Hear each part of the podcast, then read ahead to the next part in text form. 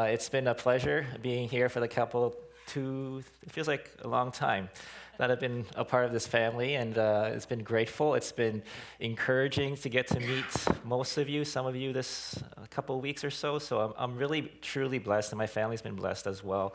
Uh, through these couple weeks or months here. So thank you so much for, for just welcoming us here.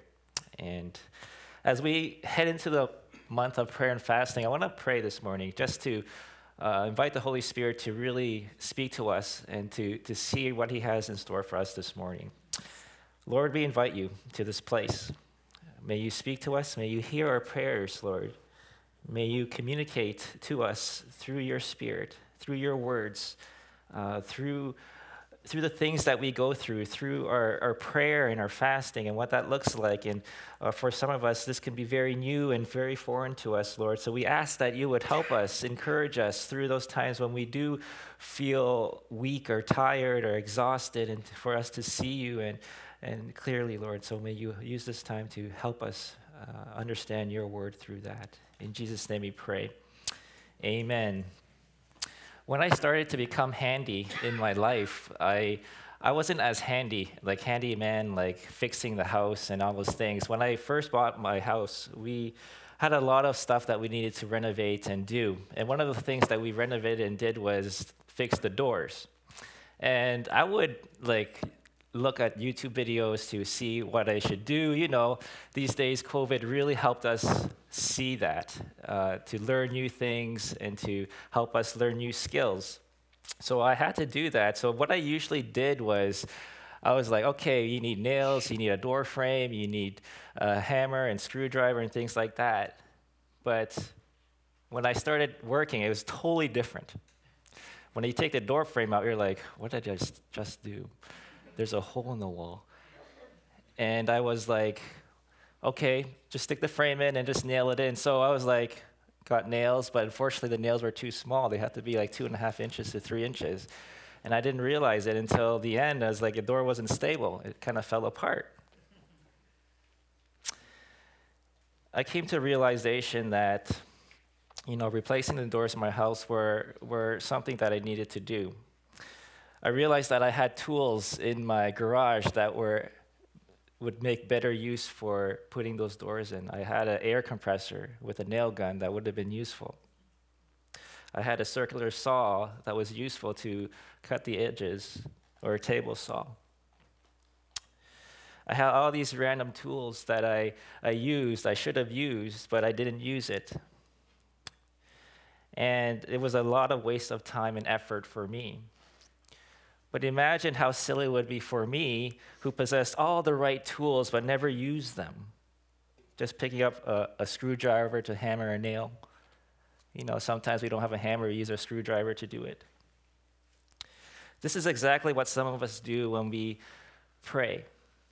Right? God has given us, each of us, the powerful tool to use in order to increase our effectiveness or effectiveness in our prayers, uh, a spiritual power, our ability to know God's will, His love for us. But most of the time, we, we leave it in the garage, we leave it in storage, we leave it on the back burner of what God has really gifted us with the gift of prayer. And this tool is prayer, it's prayer and fasting.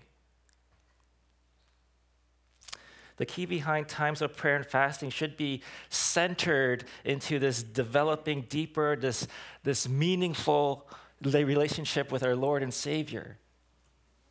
It should be like that. Prayer and fasting is not meant to change the will and plans of God, but to change our wills, our wills and our plans for Him, for God, for Jesus if you were to research the major biblical characters in the Bible, you'll discover that they all practice this discipline of prayer and fasting.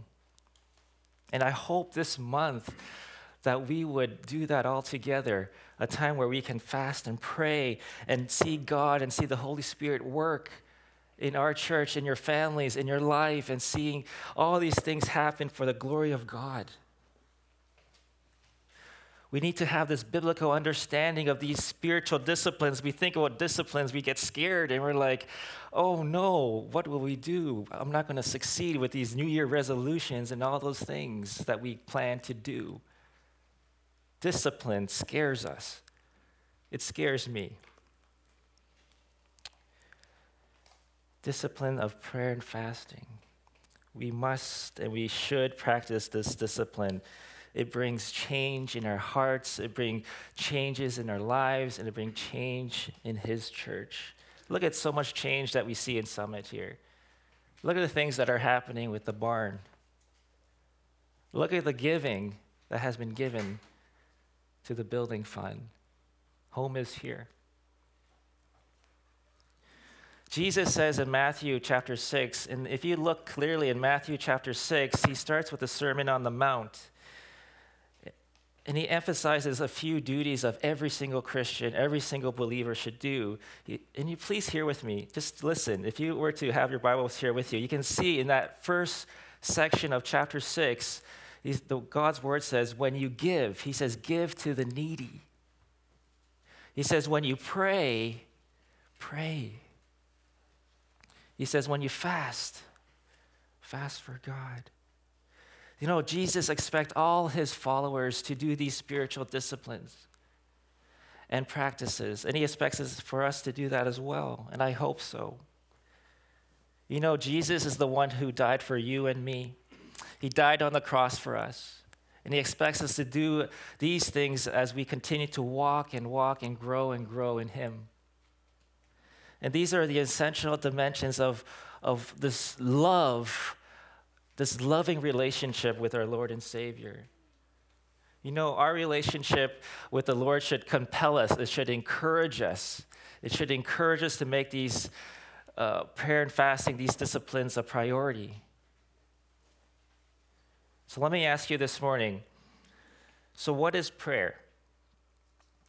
How often do we pray?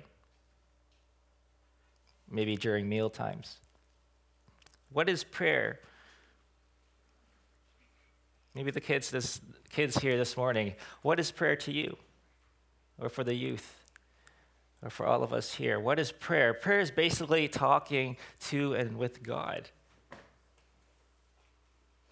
Imagine meeting your best friend for coffee at your favorite coffee place. Your friend knows everything about you. You can count on your friend being exactly where He is, and He will be there. Anytime you need Him, you can call, and He won't be upset with you. He will, he's willing to listen and respond with love and concern for you. And that's just like prayer. The only difference is that your best friend is God. He's God. God is available to you 24 hours a day, seven days a week. He knows everything that you did, and He still loves you for it. He knows your future, He knows the best plans for your life. He cares for you so much that He gave His Son so that He can be with you forever and ever. He says, For God so loved the world that He gave His only Son, that whoever believes in Him shall not perish but have eternal life. We know this passage very well. You can talk to him about everything that concerns you. Tell him about your desires, your, your, your passions. Share your concerns about your loved ones. Some of us here have loved ones who are maybe sick or ill or going through a situation that is difficult. You can talk out with your fears with God. You can communicate to God what's inside with, inside you without any fear or concern? I get this question asked many times as being a youth, I guess, person or pastor. What do I say when you pray? It's like, is there a specific formula or something that you have to say or do? You know, you know, prayer is basically a conversation with the person you love and respect. And I'm sure that when we pray, we love and respect God. In prayer, there's an element of trust as well. And the best way to pray is to be natural, right? Just be yourself. God, I'm, I'm here, I'm, I'm, I'm nervous, I'm anxious. Please use me to speak your message this morning. It's a conversation. It's a trust, because I trust God. And I believe the same way for you. You know, the best way to pray is to be natural, to pray what's on your heart. You know, God looks at your heart and He sees so much. You know, God is very anxious. He's excited to hear every single word. He wants to hear you. He even listens when we're angry. You know, when you get frustrated, it's like, oh God, I just some, I had a bad day today. He listens when you're in pain, whether that's physical pain, emotional pain, physical pain, psychological pain. He listens when you're anguish, when you're sad at home, on your bed, crying out to God, God, where are you? Where are you, God? And just when you read the book of Psalms, it kind of you can see that happen in the psalmists when they cry out to God. So let me come back to the question why do we pray? Why is prayer important? If God already knows all about you and knows all that He has written, why should you pray? It's because God created us to have free will. You know, He wants us to come to Him willingly, not as robotic creations. He has given us a mind to make decisions, and more importantly, a decision about eternity, life after death. Even though that he knows the future, we don't know the future choices we will make. It's important to live by his guidance to make the right choices. In the Bible, in Scripture, you'll, you'll find kings, you find prophets, ordinary people like you and me, trying to get through a difficult situation by praying to God. One prayer stopped the sun, if you guys remember. One prayer stopped fire coming down from the heaven. One prayer gained 15 years to his own life. And one prayer even saved a whole city. You know, these people prayed so intensely to God who answers prayer. So when you pray, God listens to our cries. He listens. But when we don't pray, God feels kind of left up, left out. It's kind of like he's feeling a bit FOMO, right? You guys know what the term FOMO is? F O M O, fear of missing out. But God's not afraid, but he doesn't want to miss out. He wants to hear and be a part of every single aspect of your life. He is patient with you, not wanting anyone to perish, but everyone to come to repentance. And this says this in 2 Peter. As you pray consistently and persistently, you are affirming the existence of God in your life. Let me say that again. You are f- affirming, when you pray consistently and persistently, you are affirming the existence of God in your life. You are building your faith as you see God's hands do his mighty work on your behalf just because you ask.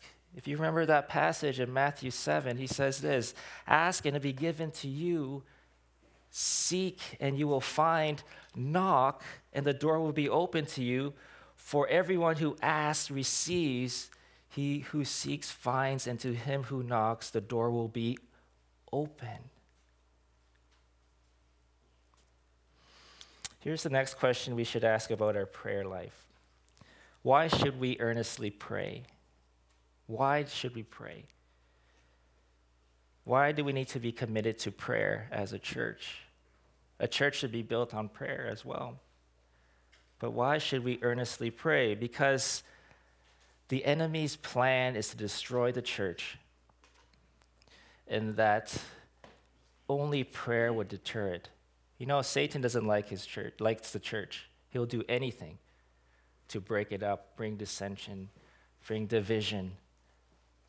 Prayer is important because it allows God to, to saturate us with, with his love, with his plan, with his purposes in life.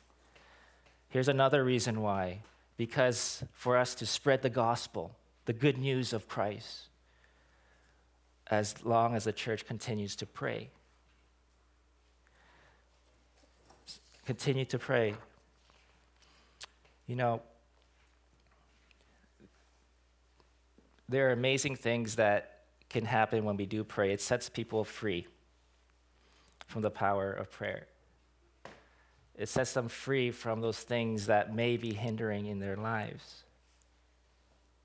It also encourages a lot of things when people are praying. We see things happen in people's lives. So, for, for us this morning, we need to practice this spiritual discipline of praying if we want to start off this new year. Wouldn't it be awesome to start off this year with this prayer and fasting and what that looks like for, for all of you and for our church at Summit here? You know, now that we talked about prayer, here's the fasting part. Okay. There's a quote from Henry Nouwen's book. He says this The discipline of fasting, it, it releases the anointing, the favor, and the blessings of God in the Christian life.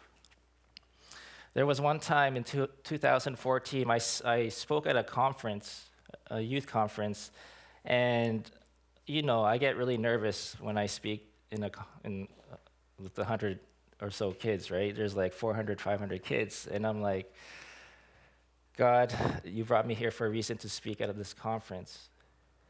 And there was a prayer team that was there and this guy came up to me. He's like, hey, hey, Pastor Ann, can I pray for you before you speak tonight?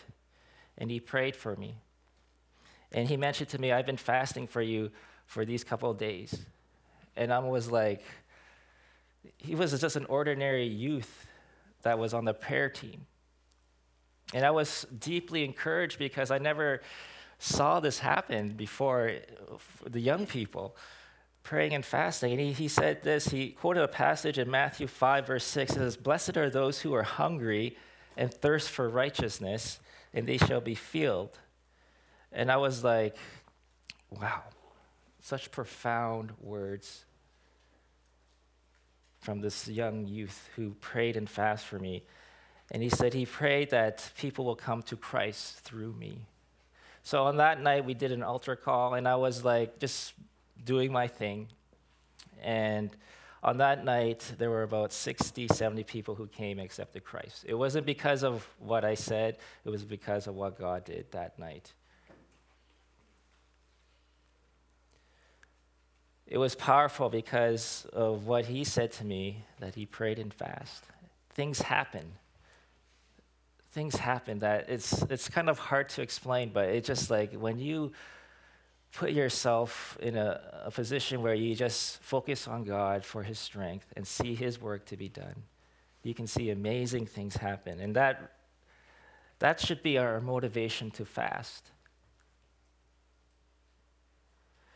But sometimes we have many misconceptions about fasting. Sometimes we, we fast because it's a form of penance. We, we just do it. Or maybe it's a specific diet plan or intermittent fasting where you just fast for about, you know, 16 hours and you eat. It's like a, some sort of diet plan. Or it can be only food that you eat, you can't eat. You know, some people think fasting is for those who are grieving or, or it's legalistic or something like that, done by guilt or manipulation, or that it's, it's powerless, you know, that it's not relevant today my my spiritual director a couple of years ago, he he encouraged me to fast. And he gave me a definition that I won't forget about what fasting meant. He says prayer and fasting is defined as a voluntarily going without food or something else in order to focus on prayer and fellowship with God. That's it. It doesn't have to be a specific food, it could be something else that has consumed us. So I want to give us some clarification about this and what that means. You know, prayer and fasting often go hand in hand, but it's not always the case. You can pray without fasting, you can fast without prayer. But when you have these two activities together or combined together and dedicated to God's glory, something happens, like I said it reaches its full effectiveness. You know, having a dedicated time of prayer and fasting is a way of, not a way of manipulating God and doing what you desire. It's not. Rather, it's simply forcing yourself to focus and relying on God for strength, His strength, His provision, His wisdom. Here's what it says in Scripture about prayer and fasting. In the Old Testament law, it was specifically required prayer and fasting to happen on one occasion, which was the Day of Atonement. This custom became known as the Day of Fasting or the fast. So they had this going on back in the Old Testament. If you remember Moses, Moses, he fasted for 40 days and 40 nights. He was on Mount Sinai receiving the law from God. So he fasted. King Jehoshaphat called for a fast to all of Israel when they were about to be attacked by the Moabites and the Ammonites. In response to Jonah, remember the story of Jonah, kids? Yeah. Jonah preached, and the men of Nineveh fasted and they put on sackcloth. Right? Right. You know, prayer and fasting was often done, you know, during times of distress or trouble. You know, David, David in scripture fasted when he learned that Saul and Jonathan had been killed. Nehemiah had a time of prayer and fasting upon learning that Jerusalem was in ruins, it was destroyed. You know, John the Baptist taught his disciples to fast. What else? Jesus Jesus fasted for 40 days and 40 nights. Can we actually do that? 40 days and 40 nights before he was tempted by Satan. You know, Paul and Barnabas spent time in prayer and fasting for appointing the elders of the churches. So that's important too. So, is prayer and fasting something that is required or recommended? Should we do it? Or we just do it because it's the month of January and we decided to do it? You know, scripture doesn't specifically command believers to spend time in prayer and fasting, but at the same time, prayer and fasting is definitely something we should be doing. And I think far too often, though, the focus of prayer and fasting is on abstaining from food. Instead, the purpose of fasting should be that we take our eyes off the things of this world and focus on our thoughts of God. Fasting should always be limited to the set time because not eating for an extended period of time can be damaging for our bodies, for some of us. Fasting is not a method of, you know, punishing ourselves, but not to be used as, some sort of diet method. In Matthew chapter 6, verse 16 to 18, it says this as Jesus was preaching. He says, When you fast, do not look somber as the hypocrites do, for they disfigure their faces to show men they are fasting. I tell you the truth, they have received their reward in full. But when you fast, put on oil on your head and wash your face so that it will not be obvious to men that you are fasting, but only to your Father who is unseen, and your Father who sees what is done in secret will reward you. So, what does prayer and fasting accomplish? Why do we do it? You know, spending time in prayer and fasting is not automatically effective in accomplishing desires of those who fast. Fast or no fast, God only promises to answer our prayers when we seek according to His will. Okay, sometimes we forget that. It's according to His will. In 1 John chapter 5, it says, This is the confidence we have in approaching God, that if we seek anything according to His will, He will hear us. And if we know that He hears us whenever we ask, we know that we have asked of, of Him. How can we know if we are praying and fasting according to God's will? Are you praying and fasting of things that honor God or glorify God? Does the Bible clearly reveal that it's the God's will for you? So if you ask something that is not honoring to God or not God's will for our lives, God will not give what we ask for, whether we fast or not. So is it in God's will? How can we know it's in God's will? You know, God promises wisdom. In James chapter 1 verse 5 it says, "If any of you lack wisdom, he should ask God who gives generously to all without finding fault, and it'll be given to you. You know, I notice at the end of chapter 6 of Matthew, Jesus moves on from giving, from praying, he gives the, the Lord's Prayer, and from fasting. Then he goes to, you don't have to worry. There's a reason for that, you know. You know, God promises to take care of you. As a matter of fact, Jesus adds this thought. He says, But seek ye the first, seek first his kingdom as his righteousness, and all these things will be given to you. You know, fasting is not a magical way to make our prayers get answered or to somehow force God into answering our prayers a certain way. You know, God cannot be coerced. We may still have to go through a difficult circumstance.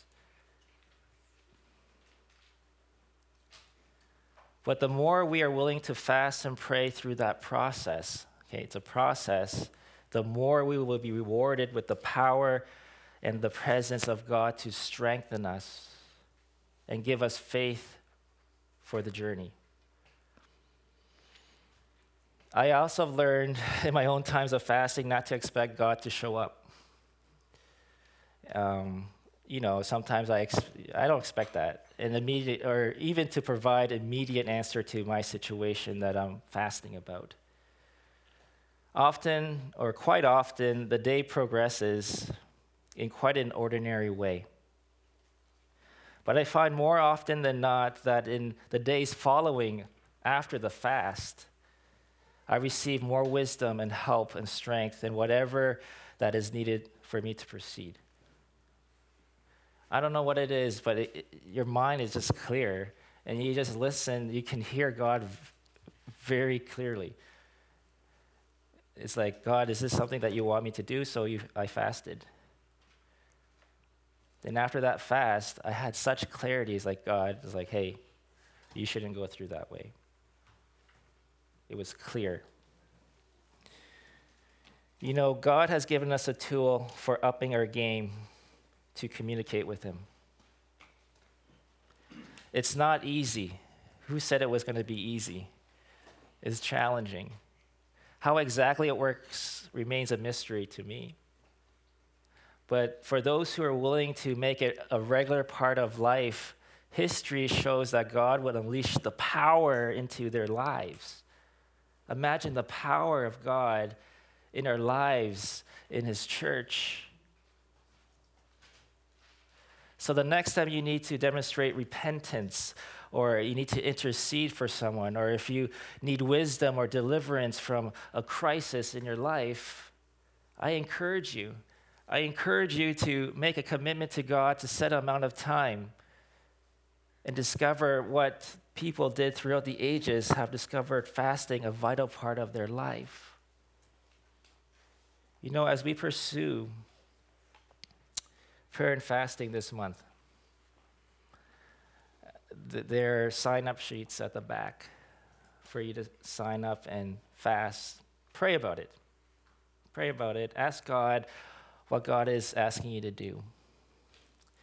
There are guides in the back booklets to help you, and tools to help you through these fasts and prayer.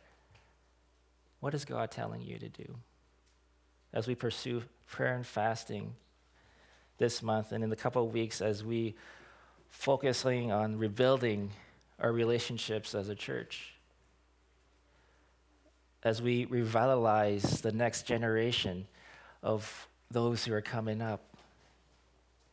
As we re engage people back to the ministry, back to his gospel.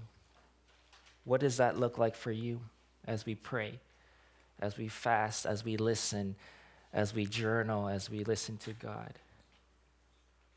That's my encouragement, my challenge to you. May we go forth and see what God has to do this, this month, this year, and all those things that He has for us. We don't know what this year holds. Maybe some of us have set specific goals or resolutions and things like that. We have an idea of what we want to do in your own personal life, within your family, even as a church. What does that look like? Why not start this year as we pray and fast together? And for us to see what God and His amazing things that He's going to do in our lives. Why don't we start with that? Why don't we do that as a church, as a family, as we pursue that?